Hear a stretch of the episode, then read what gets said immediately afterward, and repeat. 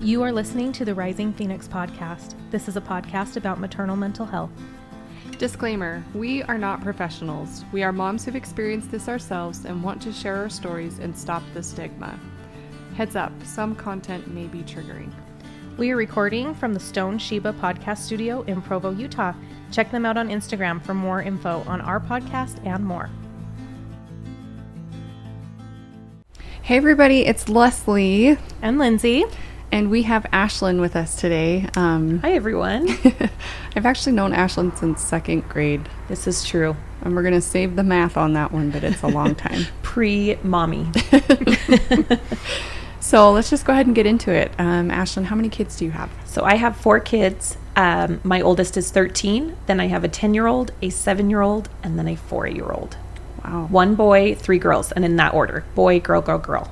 That's awesome. So, yeah. And did you have postpartum with any of them?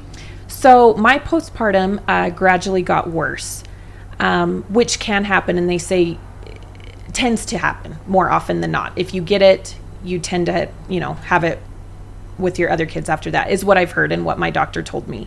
Um, with my son, so he's 13, so this is 13 years ago. Um, I had him, and it was a it, it was a crazy delivery in the fact that you know epidural didn't work like we can go into all of that but it was more it was as traumatic as childbirth is portrayed in the movies you know where the white Yeah. where the woman is just screaming where my other ones weren't like that you know because the epidural took and everything so But this is your first experience. this was my first Yeah. experience yes And you're So- having a movie it was a movie thing. I was like, this is just how it is in the movies. um, so with him, um, you know, I I was very bluesy, um, but the thing that changed in me was I got super fixated on germs, and like right away? um, pretty much. Yeah, Wow. pretty much. And it was so OCD, I couldn't think about anything besides germs. It dictated where I went, how many people would be there. Like it was all encompassing, um, this fixation with germs. And granted, I mean, growing up, who likes to be sick? I mean, obviously, if you know people are sick, you're like, okay, stay away, you shun them. Yeah. Um, but this was so much more. This was debilitating because all I could think about was germs and keeping my son healthy. And so I wouldn't let people hold him. Um, like I said, I wouldn't go to certain places.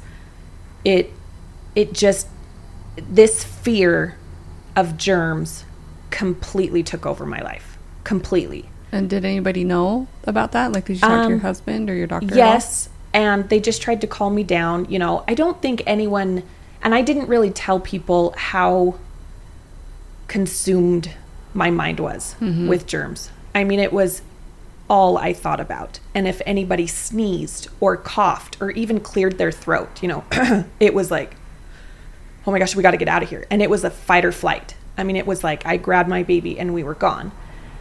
Um, to preface, uh, I was diagnosed with general anxiety disorder when I was 17. So I was actually put on medication when I was 17. So anxiety was something that I have dealt with um, my whole life. Like when I was little, I would get night terrors, not just nightmares. Um, so it was, it was something that I've dealt with, anxiety in general.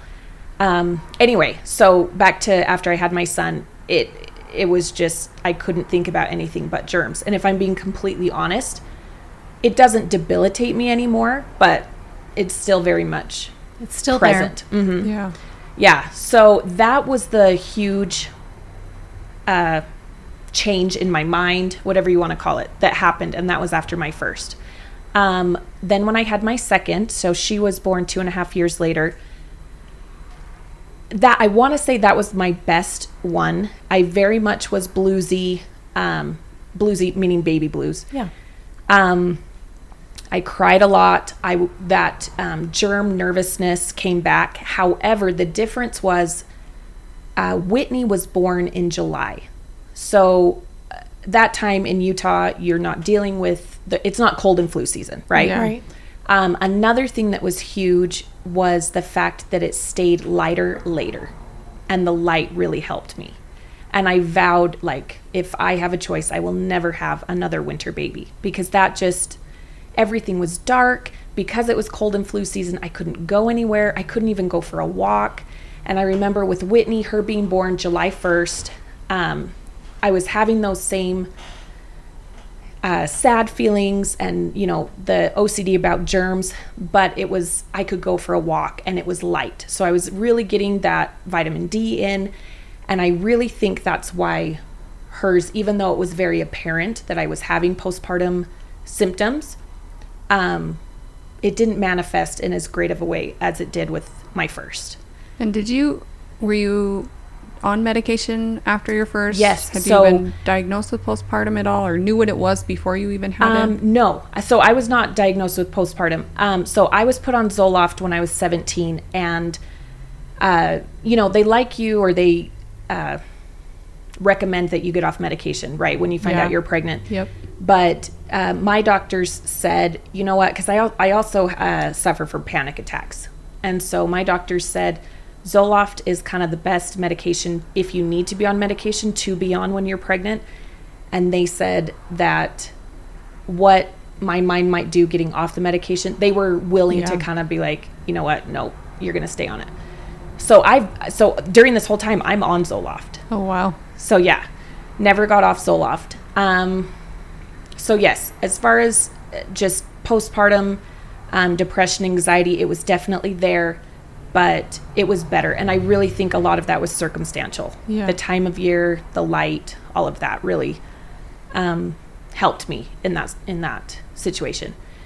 Then we have my seven year old. So she is about three and a half years younger than uh, Whitney. And she was born in April. And I remember being very like, okay, that'll be fine. We're coming out of cold and flu. Um, it's getting lighter. We've passed daylight savings. And hers was really bad, which shattered me because I thought that I had gotten under control, like what caused my problem. Oh, it was because it's dark or it's because it's cold and flu season. And so the fact that I had it and it was so much worse than Tyson or Whitney, and I thought that I had a cure, at Yeah. least for mine, was shattering to me.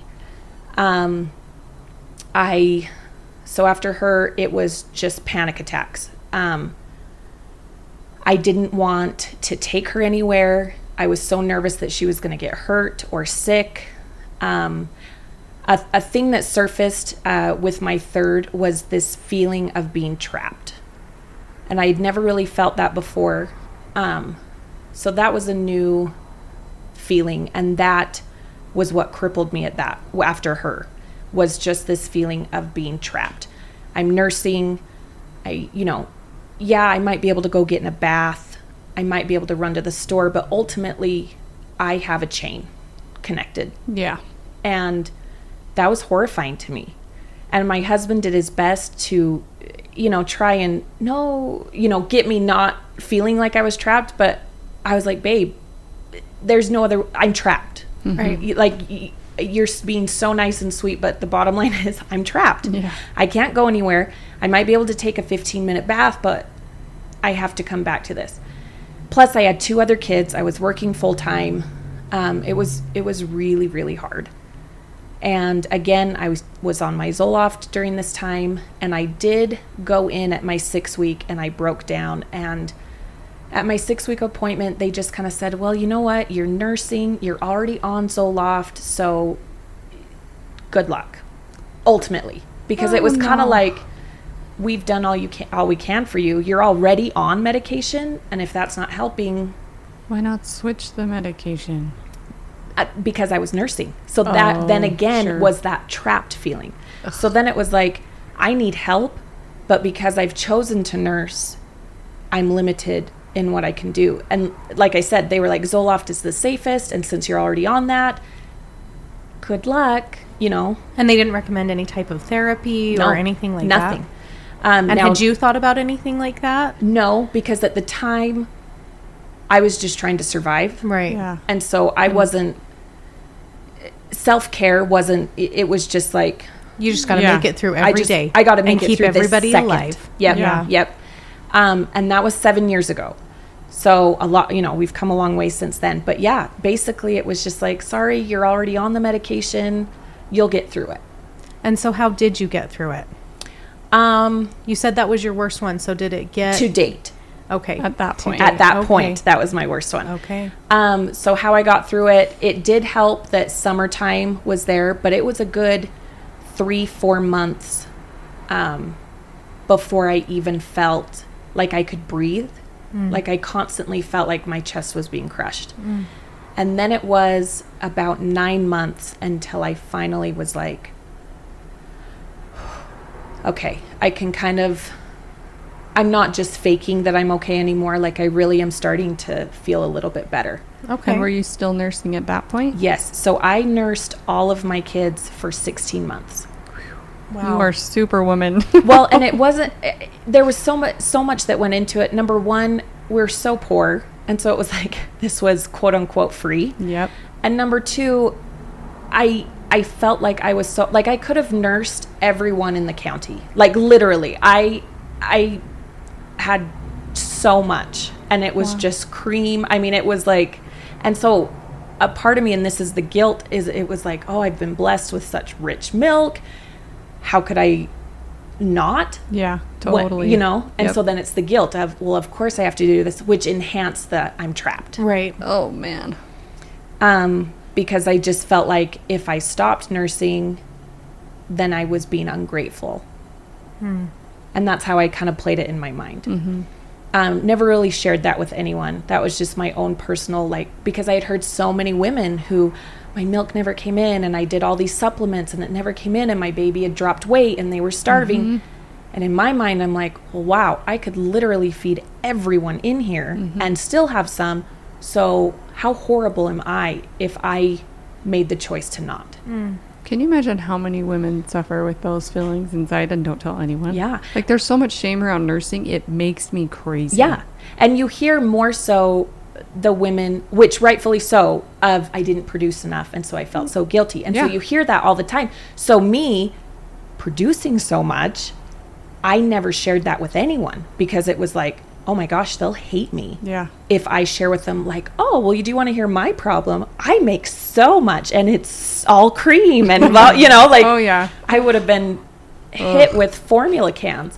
Um, so, yeah, I never shared that with anyone, but that was another, like, oh my goodness, I'm trapped Yeah. feeling. How did you muster up the bravery to even try for another one after that? So, okay, so this is where my story gets a little, uh, not a little, a lot more crazy and a little bit more spiritual if it's okay Yeah. uh, to share that. So, McKinley was just barely a year old. So, it was Mother's Day. Um, and sh- she was born April 10th. Mother's Day was the second week in May, whatever day that ended up being. And I was sitting in my church congregation, and a woman walked in, and she was very pregnant in that stage of like, oh, I'll pray for her pregnant, you know? Yeah. And I just kind of looked at her, didn't really think about anything, and thought, oh, she looks miserable, you know, just kind of made a passing comment in my own mind. And I all of a sudden got this strong impression that I needed to have another one. And I'm having this conversation in my mind of, yes, I'd like to have another one, but it's going to be a minute because as you recall, it wasn't until she was about nine months old before I was kind of like, okay, so this is only three months later. And Wow. I'm thinking, I just got mm, yeah, myself I just, back. exactly. Like, I'm not ready to go down Nope, that we're not path doing again. um, I got this impression uh, two different times, very strong, to the point that like I was in tears. I called my husband and I was like, I haven't even brought this up because uh, can you imagine him? It's like we just got her feeling better, and now she's like, let's do it again. Yeah. um, and so I called him at work because I was just in tears, and I was like, I haven't said anything to you, but I know that we're supposed to have another one. He was like, okay, well, when you know, when do you think we should start trying? I was like, well, according to the feelings I'm having, two weeks ago. Like we got to get this going, you know. So, um, in my mind, I was thinking I'm going to get my IUD out, and we're just going to be pregnant, right? Yeah. and that was not the case. It was an entire year, and this is not what we're focusing on, but it was entire entire year of I got an infection that they gave me um, uh, antibiotic for. It didn't clear it up, and so then I got it turned into pelvic inflammatory disease. And then all of a sudden, I didn't ovulate anymore, and so then they were going to put me on all these infertility pill or medication, and then it was you have PCOS, and so it was just kind of like oh my gosh. in that time frame, my whole world came crashing down, uh, health wise, Yeah. for me personally. And I was like, oh my goodness. So I had just kind of come to terms. I knew that mentally I was not, I, I could not do the fertility medication route. I, because they had told me, you know, this can play on your hormones. And I knew enough about myself to go, you know what? I can't go down that road. My mental health is already so on edge that we're just not even go, gonna go down that. Um, of course, when I had kind of calmed down with all of that, I got pregnant the next month, right? of course. Of course. So, anyway, um, so now we're pregnant with my fourth. I was so grateful, but when we figured out the dates, I'm due in January. Oh no. And I was like, you have got to be kidding me. Like, I, that was the, I did not want to do that. So, I was super nervous, talked with my doctor. You know, I had a really hard time after my third. We really need to be watching this. Um, the pregnancy, her pregnancy, sick wise, was the best I'd ever had. I threw up the whole time, um, but it was, it was like my other kids. I was laying by the toilet, and I'd get up, throw up, and then lay back down by the toilet. With this pregnancy, it was like I could be talking with you, and then just be like, "Hold on a second, went and threw up, and then came back and kind of went on. Um, so sick wise was the best Wow. one. Um, however, I had other physical things that uh, just with pressure and things, um, it was harder physically to be pregnant with her. Um, okay, so she's born, and I was just elated. I was so euphoric. Um, she was 17 hours old. I was still in the hospital, and something like a light switch went off, and I jumped up out of my hospital bed and started running around my hospital room. Now, keep in mind, I had literally just had a baby, so you can imagine the mess I'm making as I'm running around um, my hospital room. So my husband, um, you know, calls for the nurse. She comes in. She calls the doctor. They come in. I'm, I mean, I'm out of my mind. I'm, I'm done. Literally, like straight jacket, done. So they just uh, pump me full of Ambien and just kind of Like what were you saying when you were running around? What do you like um, crying or just crying. I need to get out of here. Oh, okay, like um, a panic. It was oh, it was a complete panic attack. Uh, shouting, "What have I done? Why did I do this again?" Um, because it was all of those feelings that happened with my third came back, but it was like tsunami tidal wave. I mean, literally as quick as turning on a light. Because I was fine. I was nursing her. I w- was just telling my husband how happy I was, and this was beautiful and wonderful. And um, then, like a light switch, everything changed. So they gave me Ambien. Um, the next morning, they had a social worker come in, and she kind of wanted to know my history as far as postpartum and things like that. So I updated her on that. Um, at this particular time, I was just sobbing and shaking, but I was I could answer her questions. And it was the day that I was uh, supposed to go home, and I was being released that day. It had been two days in the hospital, and the social worker came in, and you know, after listening to me and getting my history, she looked at my husband and said, uh, "We need to admit her to the fifth floor, which at the hospital I was at is the mental health ward." Um, and he just, you know, nodded and said, "Okay." But then she turned to me and she said, Did you hear what I just said? If you keep acting like this, we're going to put you on the fifth floor. Because you have a choice. Yeah. And I said, Well, what's the fifth floor? And she said, It's the mental health unit, and they're going to take your baby away, and you won't be able to see your baby. Oh. so, Well, that makes you want to get help. so I immediately mustered up all the energy and strength I had and said, I'm fine. I'm totally fine. I can go home and, um, you know, because what is Because the worst? she terrified you. Well, what is the worst thing you can say to a brand new mother who is not okay No. saying they'll take your baby away and you'll never see her? Right. are you kidding me? Rather than saying we are going to take care of you Yes. and we're going to get you the help Yeah. that you yeah. need. Yep. And we're going to It make was this a, okay. It was a punishment, and the way she worded it of, you know, if you keep acting like this, yeah. It's not Like it Leslie like- said, like you Yeah. have a choice. and people, this is four years ago. Okay, it's not like this was decades ago. In the ago. 60s. E- Exactly. This is four years ago. oh my heavens. So um, I did end up going home, and it was the worst thing I could have done. It was an absolute nightmare. Um, I had a panic attack for 21 days straight, meaning I didn't sleep. I just ran around. Um, Did you like? Did you talk to a doctor during that time? or during that just- time, my husband took me to the emergency room two or three times. And every time they would, you know, I would tell him, or my husband would say, This is what's going on. And this is, I'm not exaggerating, they would shoot me with a shot full of sedatives and send me home. Oh my goodness. And has anyone at this point told you to go to counseling? No, What? no one has. Um, so it was really scary. I had to be, I had to have someone with me 24 7, and my husband had to go back to work. Yeah. Did your family know then? Oh, yeah. Yeah. So at this point, everyone knows, which I was mortified. After, when things had calmed down, I was mortified. At the time, I didn't know what was going on. Um, but yeah, I had someone staying with me. I remember at one point, my. and sorry, No, no, one's ahead. giving you a diagnosis. Everyone's just when you go into the hospital, they're just medicating you and sending you home. They're oh, not, well, they would say to my husband, she, she has postpartum psychosis. So we're going to give her these sedatives, and that should help. But there was no treatment plan. There was No. no, way to help No. you from preventing this from happening again. Mm-mm. Okay, No. that's messed up. Yeah, yeah.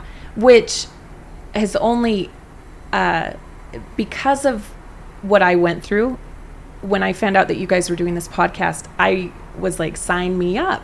Because if I can help anyone, eh, you know, whether it's self diagnosed or even just go to the doctor and get diagnosed and then get a plan. Yes. Because you can be diagnosed all you want unless you have a plan to help Right. you know, what is it? So, um, yeah, so the panic attack lasted for 21 days and I didn't sleep. I didn't, I didn't eat.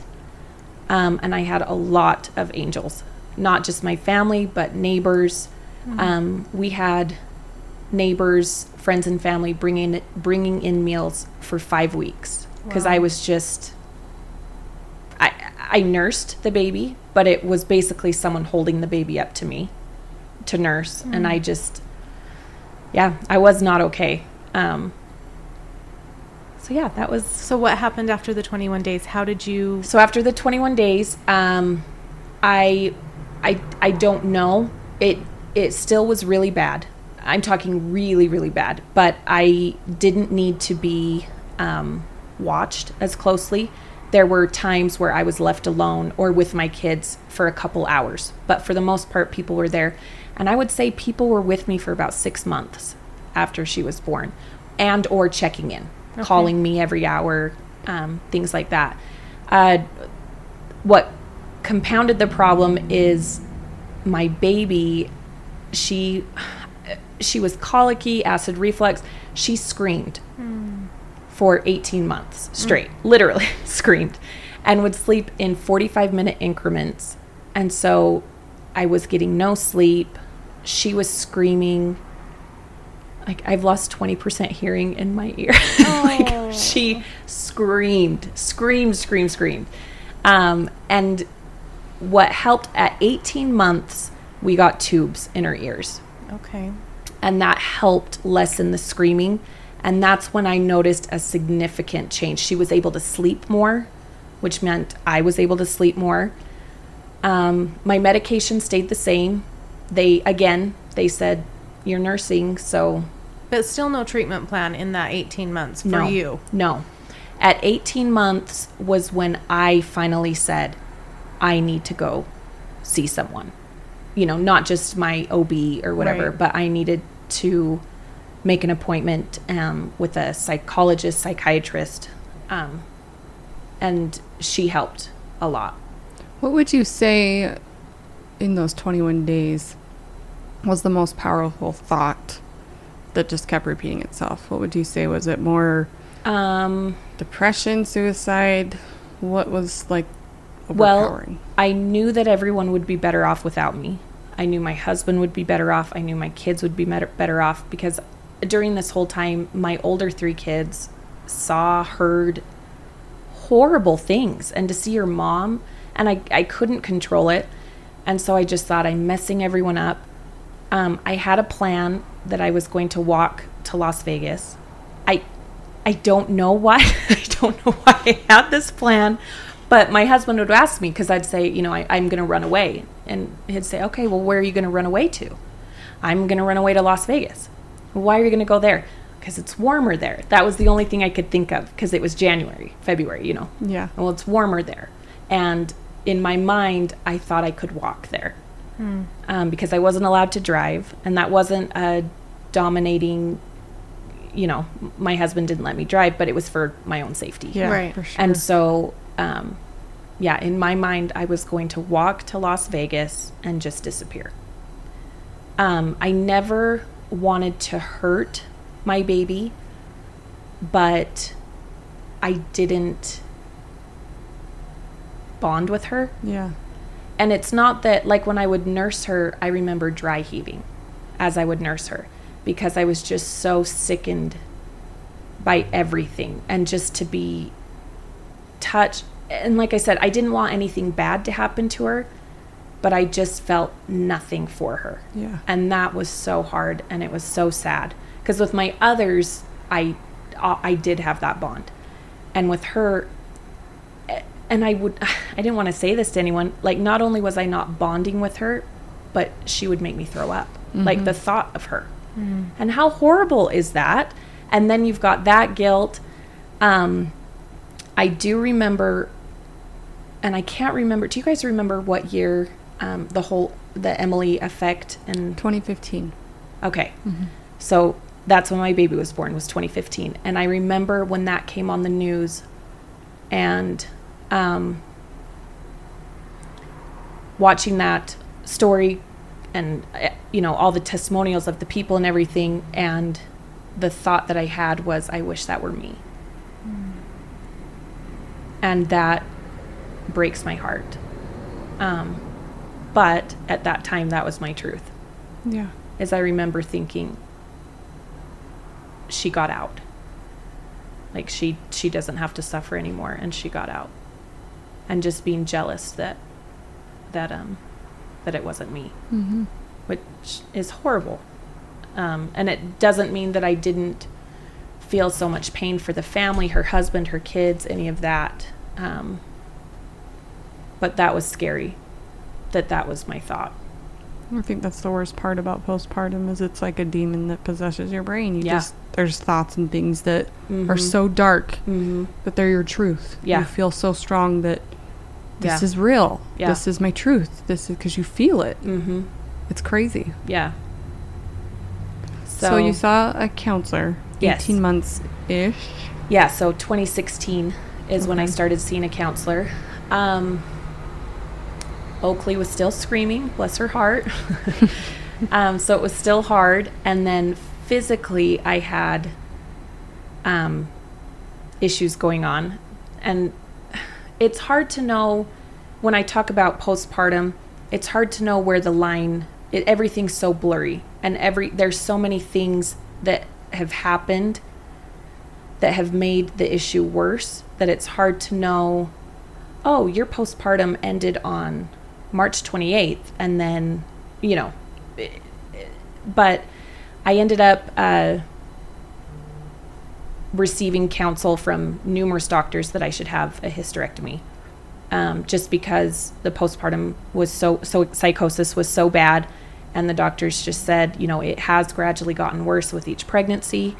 Um, and there were physical uh, ailments that were happening that we came to the conclusion that um, a hysterectomy was what was best and that was hard in of itself Yeah. to be 32 and be faced with that decision um, that was tough and mentally was still not doing super great And so to have to make that decision when you're already not feeling super great was even harder. Um, so I had that hysterectomy. Then going back to, I uh, kind of mentioned that I had pressure issues when I was pregnant with Oakley. I had to have, so uh, had my hysterectomy in January of 2017. And then in May of 2017, I had complete colon reconstructive surgery. What? Um, As if your body needs more Yeah. to go through. Yeah. So then was dealing with that. Um, and all of those things were just very traumatic and just resurfaced this feeling of trapped. Um, and, uh, you know, PTSD type feelings for Yes. sure. Um, and then this last October, so October of 2018, I had uh, endometriosis growing, even though I've had a hysterectomy. So we had to get that all fixed and some other issues down in that region. Um, so, anyway, three major surgeries after her. Um, not to mention just life, you know, four kids and just kind of living. Yeah. Yeah. And so, uh, even though Oakley's four, it, it's hard to know. Just so much has happened since she was born. To me personally, um, with my health and just with decision making, that yeah, it's it's been tough. It's been tough. Do you feel like you've bonded with her? Absolutely. Um, that happened when she was probably three months old. Oh, really? Mm-hmm.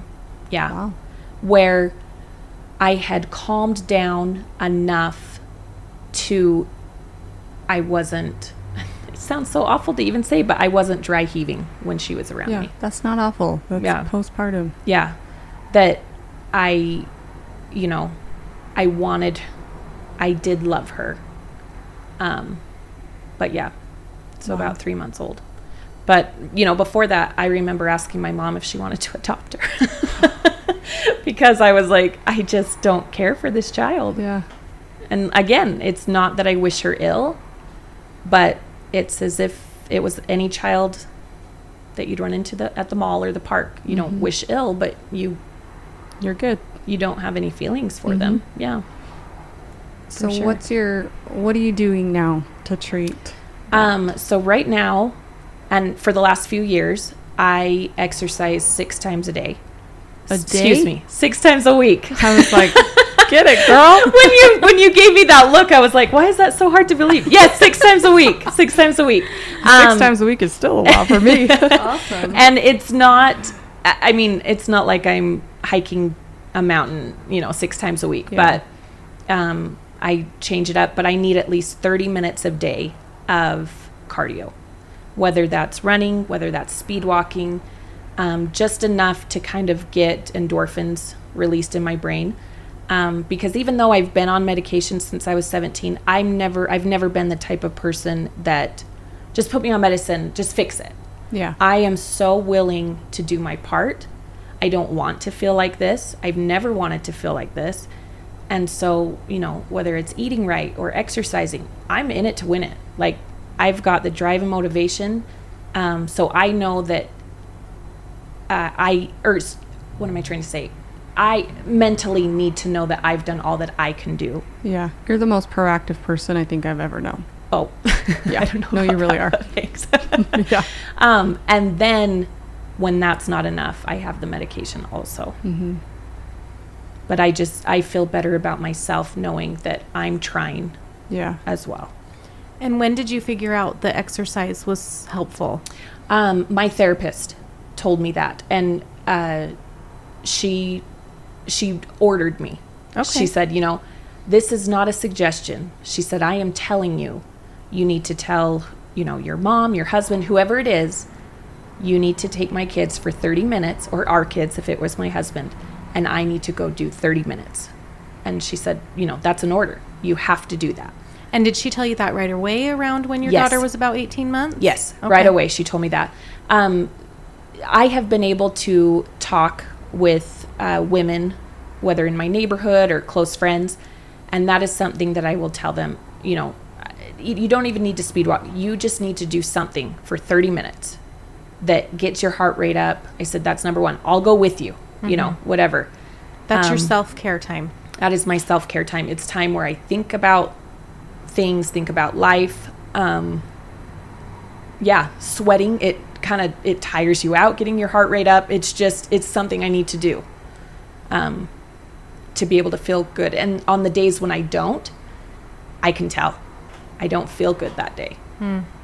And so that's something huge that I that I do um, as far as self care and And did your therapist recommend any change in medication or Yes. So at that point in time, she changed me to Lexapro, um, which I was super nervous about, being that I was on Zoloft for, goodness, 17 years.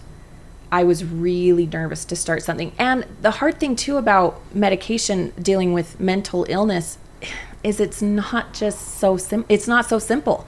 What works for someone doesn't work for another. It might make it worse. Right. It might you might feel better, but you gained 15 pounds and, and going through the that? process of Yeah. figuring that out is not and you awesome. can't just take something and the next day you're like, oh, okay, that doesn't work for me, Yeah. or that does. you have two to give it Yeah. at least two weeks. Right. Yeah. I mean, my doctor said they like to give it four to six yeah. Ugh. before, and so it's really hard. And then, like I said, you can talk to a bajillion women or men who say, "Oh, this is was awesome," but for you, your chemical makeup it doesn't work well. Right. And, And so, so how it- did that work? It's out a for you? frustrating process. Um, I liked Lexapro. I, I did well. It helped me kind of get out of a funk. And that is one thing that my uh, therapist said is sometimes your body gets accustomed or uh, is that the right word? Just gets used to a certain Yeah. medication Yeah. and it stops working. Yeah. And sometimes you have to switch it up for your brain to kind of go, oh, okay, we still need to work. Um, so yeah, that did that did help, and uh, I'm still using that medication. yeah. And so, between the Lexapro and the exercise, was there anything else that she recommended that worked for you, or did you Um, just start seeing her regularly? Yeah, I saw her regularly. It was every couple weeks to begin with because I was not doing well. Um, and then it has been every six months or so. And but the times where I've had, you know, surgeries that have been pretty traumatic or, you know, situations like that, she is awesome. I have her cell phone number. I don't abuse it, but it's there. I think Yeah. I've called her in the three years that I've been working with her, maybe twice on her cell when it's been like It was necessary. yeah, this is not okay. Right. Um, and she was so willing to help. Um, so having that support is nice. Um, time, as cliche as it sounds, time does heal. Even though when you are in the depths of it, every millisecond is hell. Yeah. Mm-hmm. And so I hate, I feel like that gives that, it's so hard to tell someone who is suffering, like, you know, try and give it time because I know what it feels like to have someone tell you that, where you're like, no, you don't understand. Mm-hmm. Well, and you did say that earlier, where I, I said, you've just got to make it through the day. And you said, you've just got to make it through that second. Yeah. It's so true. When Yeah. you're in that state, time is dragging on and It feels like it's going backwards. hell. Like Yeah. you said, Yeah. it's hell. Yeah. Um, and you know, I, I am so much better, obviously, than what I was uh, after my fourth, but I don't know what what what do you want to call it? PTSD triggers, whatever it is. It's and again, as I mentioned, having three major surgeries Yeah. and it's it's been a lot. Yeah. It's been a lot. I am generally a very happy, positive person, and there are more days than I'd like to admit that life gets to me, and it's Yeah. it's hard. So it's definitely an ongoing battle. Yeah. So that's why I say it's, you know, where does postpartum end and where does just PTSD. Exactly. Yeah. Exactly. Where does that start? Where does that end? Or is it still? I mean, is it still postpartum even though she's four? I don't know. I and believe we're so. we're still learning. I mean, there's been so much. Just the care. I've I've had siblings who have given birth, and just the way they're treated, and um, talked to. You know, here's some numbers that you can call. We're going to call you tomorrow to make sure. That was never done. That was not done for me. And not only was it not done, and I, I harbor no ill will to anyone who, my nurses or anything, Um, but it just goes to show how far we've come. But I was not handled the way No. it should have been. Mm-hmm. I think the Emily effect really has It has. a lot of eyes. It's opened a lot of eyes, Yeah. and it's made people talk. And Leslie, I, I believe in your um, when you were telling your story, you said that you started opening up to more people. And it's not that I'm ashamed of things I've gone through. I haven't been super open. I've made uh, little remarks here and there, or I'll share things to kind of, but I'm not. I haven't been super open. Uh, with that being said, I'm very open to discussing it, um, just more maybe in a more intimate setting Yeah.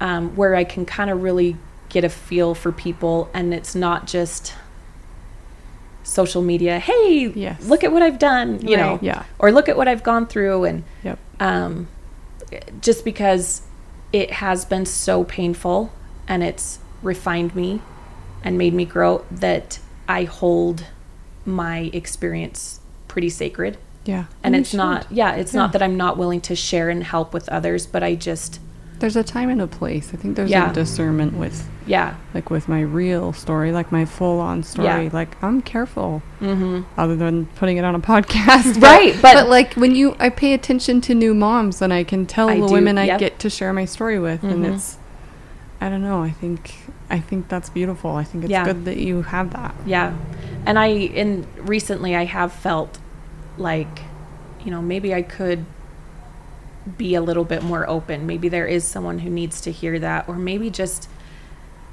needs to listen and go oh my goodness there's at least one other person who kind of knows how i'm feeling Well, and I didn't even know, like, I hadn't been fully open with a lot of people that I had had postpartum that day when I met you at the Mhm. Target parking lot. yes because 'cause Oakley our- was screaming babies, and yeah. you gave me colic medicine yeah yeah And I remember you opened up to me about your experience with postpartum, and I've always connected. Like, ever since that day, I Yep. was like, I have her. yeah So I like, even though we, I never probably even really opened up to you that much about it. yeah I knew that I had you. Yeah.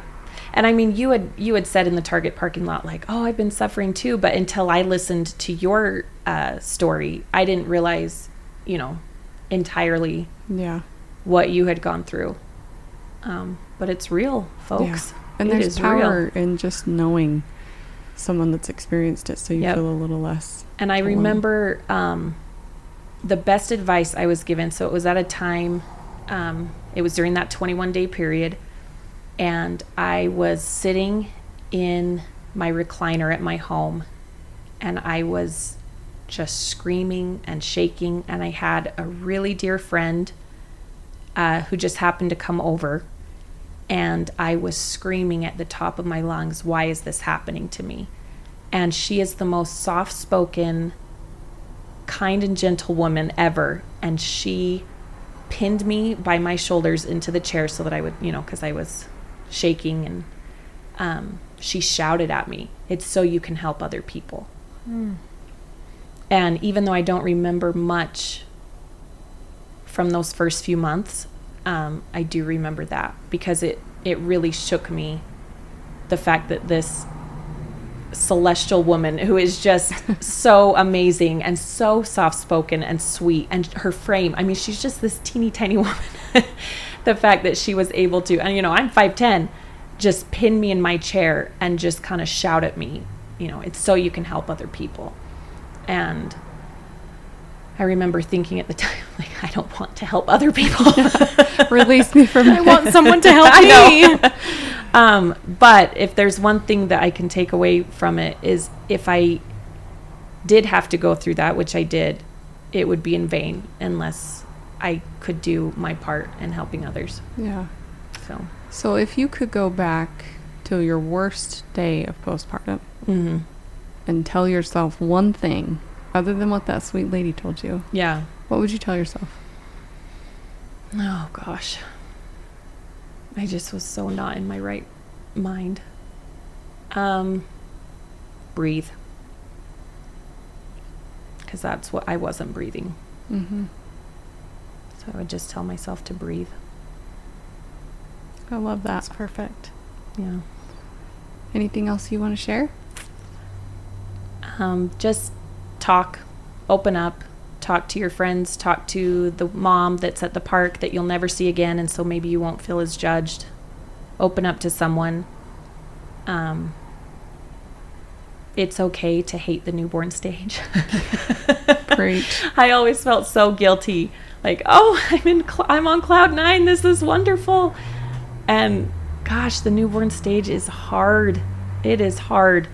Um, so just talk and just open up. And there are people who, you know, feel your pain and can relate. And it's just, it's so important to open yourself up and be vulnerable so that you can receive the help that you need. Mm-hmm. I love that. Thank you so much. Yeah, thank you. Thanks for having me. Thank you for listening to the Rising Phoenix podcast. If you feel like you can relate and would be open to share your story with us, please email us at risingphoenixpodcast at gmail.com.